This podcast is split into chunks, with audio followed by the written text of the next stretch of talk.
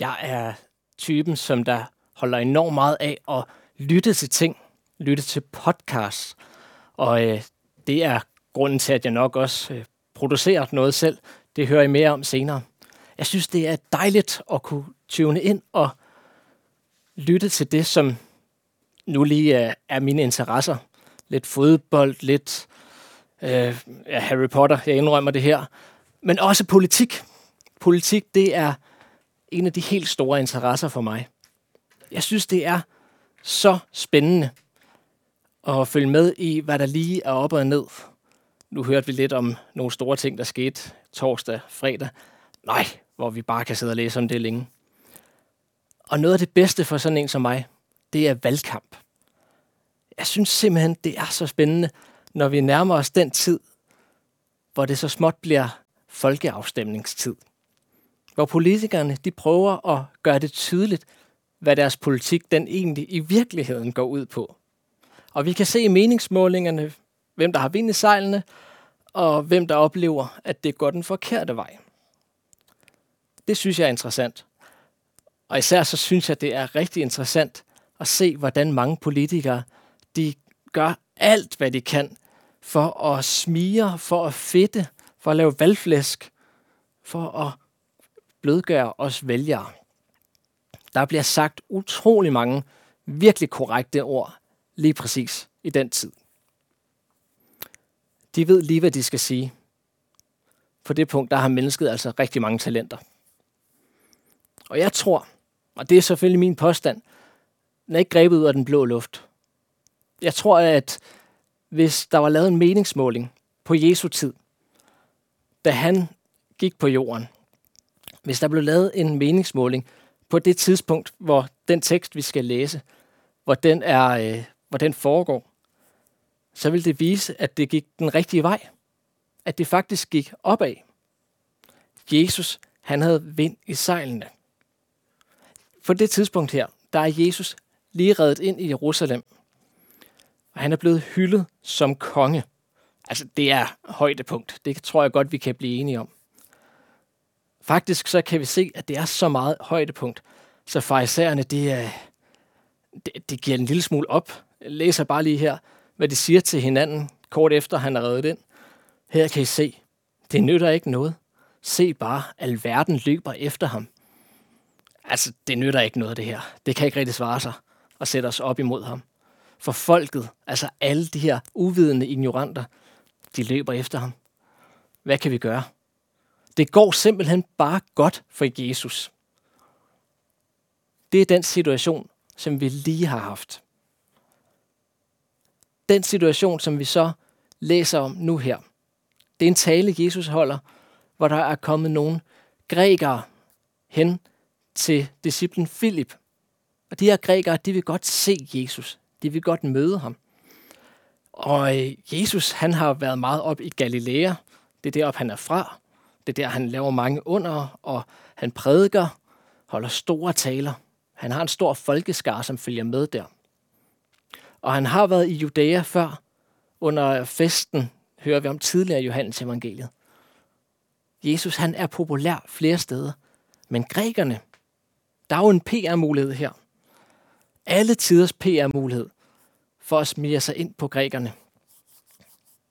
Dem kan han få med på sit hold. Hvad siger Jesus?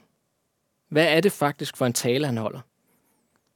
Det skal vi læse om lige om et øjeblik. Først så vil jeg bede en kort bøn. Jesus, vis os mere af, hvem du er. Tal til os nu, og lad os høre, hvad du vil sige til os. Amen. Vi vil sammen læse prædiketeksten, som den står skrevet i Johannes evangeliet kapitel 12, vers 23 eh, til 33. Der står sådan her. Jesus svarede disciplene, Timen er kommet, da menneskesønnen skal herliggøres. Sandelig, sandelig siger jeg jer. Hvis hvedekornet ikke falder i jorden og dør, bliver det kun det ene korn. Men hvis det dør, bærer det mange folk. Den, der elsker sit liv, mister det. og den, der hader sit liv i denne verden, skal bevare det til evigt liv. Den, der tjener mig, skal følge mig, og hvor jeg er, der skal også min tjener være. Den, der tjener mig, ham skal faderen ære. Nu er min sjæl i oprør. Og hvad skal jeg sige? Far, frels mig fra denne time. Nej, det er derfor, jeg er nået til denne time. Far, herliggør dit navn. Der lød der en røst fra himlen. Jeg har herliggjort det, og jeg vil atter herliggøre det. Folkeskaren, som stod der og hørte det, sagde, at det var torden. Andre sagde, en engel talte til ham. Jesus sagde til dem, den røst lød ikke for min skyld, men for jeres skyld. Nu fældes der dom over denne verden. Nu skal denne verdens fyrste jages ud. Og når jeg er blevet ophøjet fra jorden, vil jeg drage alle til mig. Det sagde han, og betegnede dermed, hvordan han skulle dø. Amen.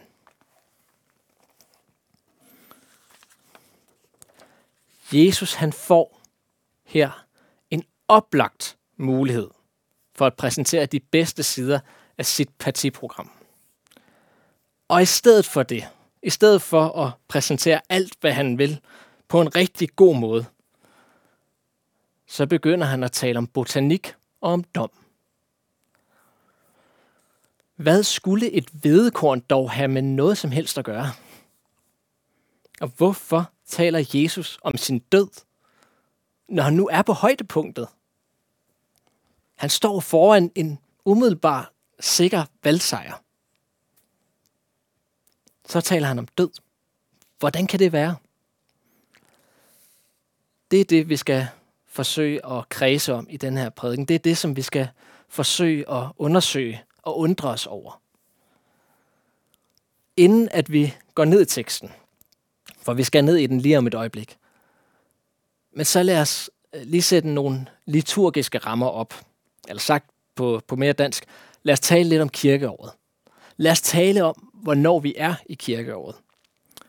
I dag, så har vi den sidste søndag i Hellig Tre Konger. Og øh, Hellig Tre Konger-tiden, eller epifanitiden, som det også bliver kaldt, det er på mange måder kirkens oplysningstid.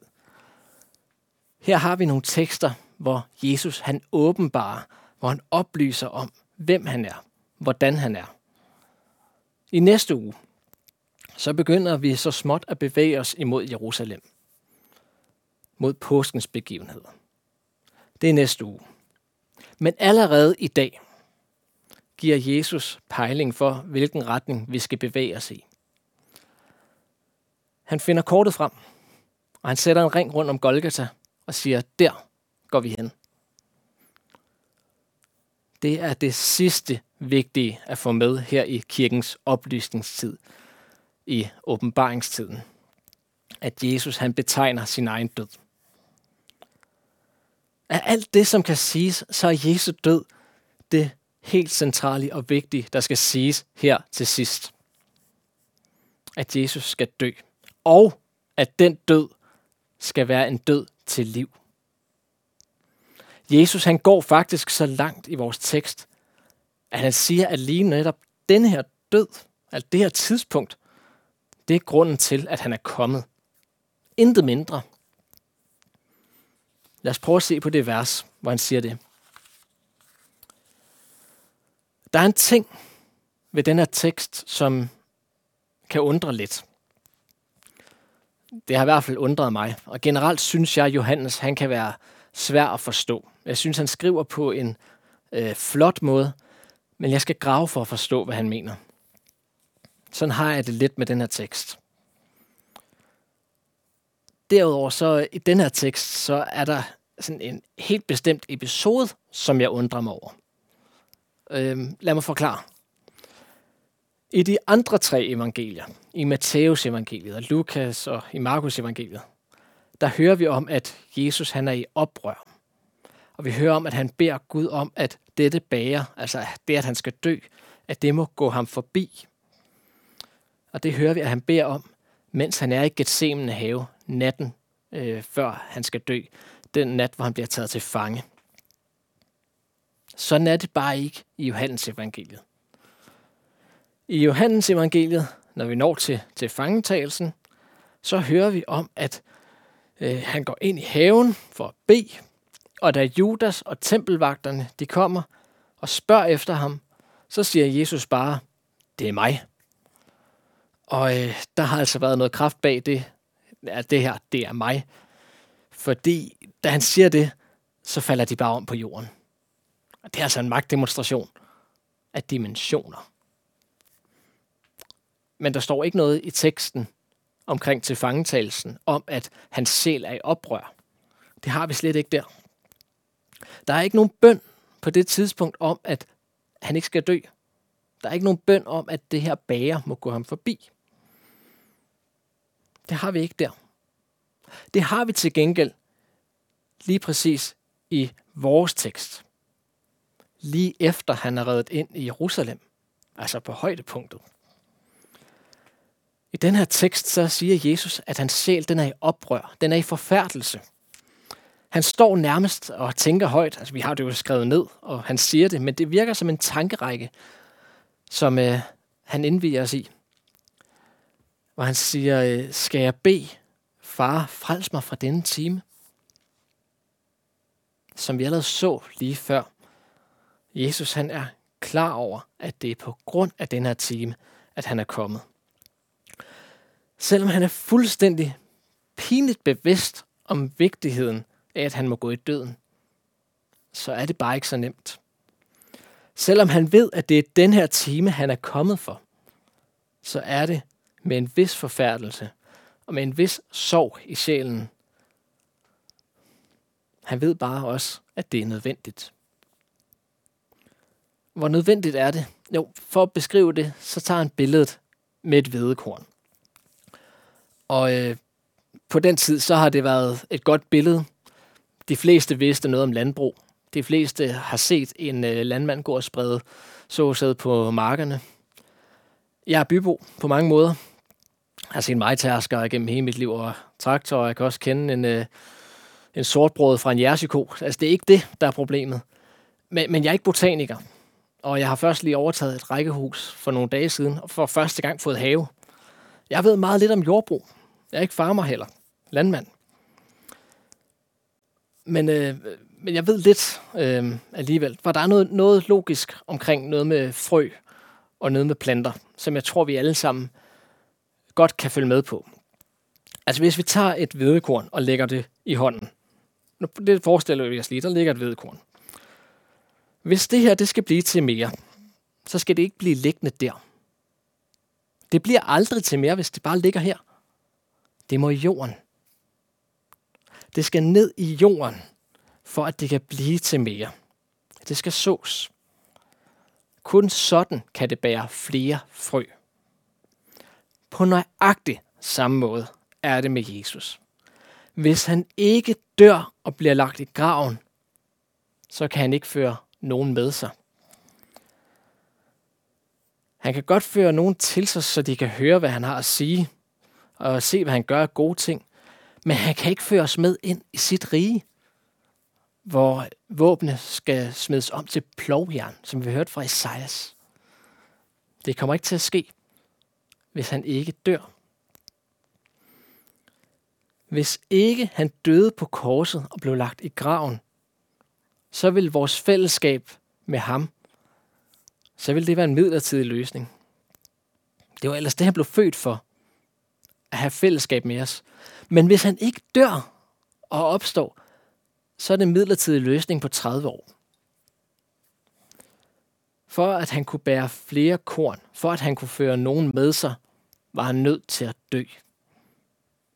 Det var dybt nødvendigt. Derfor siger han, hvad skal jeg sige? Far, frels mig fra denne time. Nej, det er derfor, jeg er nået til denne time. For at dø. For os. For at fælde dom over denne verden og denne verdens fyrste. På mange måder, så øh, jeg ved ikke, hvordan I har det med det, men i mine ører, så er dom et negativt lavet ord på mange måder. Når man bliver dømt, så er det fordi, man har lavet en lovovertrædelse. Man har lavet en forbrydelse. Og man skal have en passende straf. Det kan godt få mig til at synke en ekstra gang. Jeg ved, jeg er ren og retfærdig himlen værdig. Men jeg ved også, at i mig selv, der er jeg skyldig til dom. Det er jeg skyldig til dom. Jeg kan knap nok tænke to tanker uden at synde tre gange. Det er så slemt, det står til. Jesus han taler om dom i den her tekst. Og hvor har jeg dog lyst til, at han skulle tale om noget andet? Hvor har jeg lyst til, at han skal sige noget, om noget helt andet? Om kærlighed, om glæde. Han taler om dom. At der skal fældes dom over denne verden. Hvad er dommen? Hvordan lyder dommen? Hvad er domsafsigelsen? Jeg har tilladt mig at kigge lidt ud over vores tekst og set, hvad, hvordan taler Jesus om dom i resten af Johannes evangeliet. Og jeg vil bare lige læse nogle citater op fra Johannes evangeliet, hvor han taler om dommen. Prøv at høre. Dette er dommen, at lyset er kommet til verden. Og menneskene elskede mørket frem for lyset, fordi deres gerninger var onde. Og et andet sted. Og når helgenen kommer, skal han overbevise verden om synd og om retfærdighed og om dom. Om dom, at denne verdens fyrste er dømt. Så var vores tekst. Nu fældes der dom over denne verden. Nu skal denne verdens fyrste jages ud. Og det sidste. Sandelig, sandelig siger jeg jer. Den, der hører mit ord og tror ham, som har sendt mig, har evigt liv og kommer ikke for dommen. Står der det? Det læser vi igen. Den, der hører mit ord og tror ham, som har sendt mig, har evigt liv og kommer ikke for dommen, men er gået over fra døden til livet. Hvad er dommen? Jo, dommen er, at Jesus er kommet for at dø. Dommen er, at Jesus bliver ophøjet fra jorden til et kors jeg efterlyste lige før, kunne han ikke sige noget om kærlighed? Kan vi høre om større kærlighedsgærning, end at dommen afsiges, og han skal dø på et kors? Dommen er, at denne verdens fyrste skal jages ud. Denne verdens fyrste, altså Satan. At Jesus dør på korset. At han bliver dømt for denne verdens skyld. For at tale om billedet, at hvedekornet skal lægges i jorden og dø, for at det kan bære flere korn. Jesus han skulle dø, for ellers skulle han ikke drage alle til sig. Det er rækkefølgen. Jesus han dør. Derved er dommen fældet over denne verden og denne verdens fyrste. I dommen så ligger det, at han bliver ophøjet til korset, og at han bliver ophøjet til himlen. Han bliver ophøjet til konge. Derfor kan han drage alle til sig. Det er grunden til, at han kom til jorden – det er derfor, at Jesus er nået til denne time. Og øhm, nu her så nærmer vi os snart en indflyvning til der, hvor vi skal lande den her prædiken. Men øh, inden vi når dertil, så bliver jeg nødt til at meddele, der, der kan godt være lidt turbulens. For øh, den her tekst, den indeholder også en dybt alvorlig sandhed til os. Den dom, der er tale om her i teksten, det er dommen over denne verdens fyrste. Og det er dommen over denne verden. Jesus han siger noget andet om denne verden også. Han øh, siger, at øh, den, som elsker sit liv, skal miste det. Men den, som hader sit liv i denne verden, skal bevare det til evigt liv. Bare lige for at øh, feje en misforståelse af banen. Jeg tror ikke, der er tale om selvhed eller selvfornedrelse. Jeg tror, der er tale om fokus her. Jeg tror ikke, der er tale om at tænke lavere tanker om sig selv. Jeg tror, der er tale om at tænke mindre på sig selv og mere på ham. Jesus han ønsker, at alle skal drages til ham og leve evigt med ham. Og det er gratis. Nåden er gratis, men den koster dig dit liv. Den, der elsker sit liv i denne verden, altså sætter sit eget liv som det første, han mister det. For hvad kan man tage med herfra? Kan man tage sit liv med herfra? Nej. Det mister du. Men den, der hader sit liv, altså elsker Jesus mere end sit eget liv, sætter Jesus over sit eget liv. Han skal bevare sit liv med Jesus til evigt liv. Han skal leve evigt med Jesus. Jeg gentager lige det sidste af citaterne fra før. Sandelig, sandelig siger jeg jer. Den, der hører mit ord og tror ham, som har sendt mig, har evigt liv og kommer ikke for dommen, men er gået over fra døden til livet. Jesus han har for alvor vind i sejlene på det her tidspunkt, hvor de her grækere de kommer og vil se ham. Og hvis jeg var Jesus spindoktor, så tror jeg, at jeg havde anbefalet ham at tale med dem, sige noget pænt, øhm, måske komme med nogle løfter. Øh, sørg for ikke at blive for konkret. Sørg for ikke at sige noget, som du kan blive hængt op på. Jesus han gør det stik modsatte. Hvis man skal være lidt grov, så kan man sige, at han taler netop om det, han bliver hængt op på. Han taler om korset. Jeg ved ikke, om jeg vil være en god spindoktor generelt. Jeg vil ikke være en god spindoktor for Jesus i hvert fald. Jesus han retter fokus ind. Han stiller sigtekornet. Nu er timen kommet, hvor menneskesønnen skal herliggøres. Og så holder han den her alvorlige tale.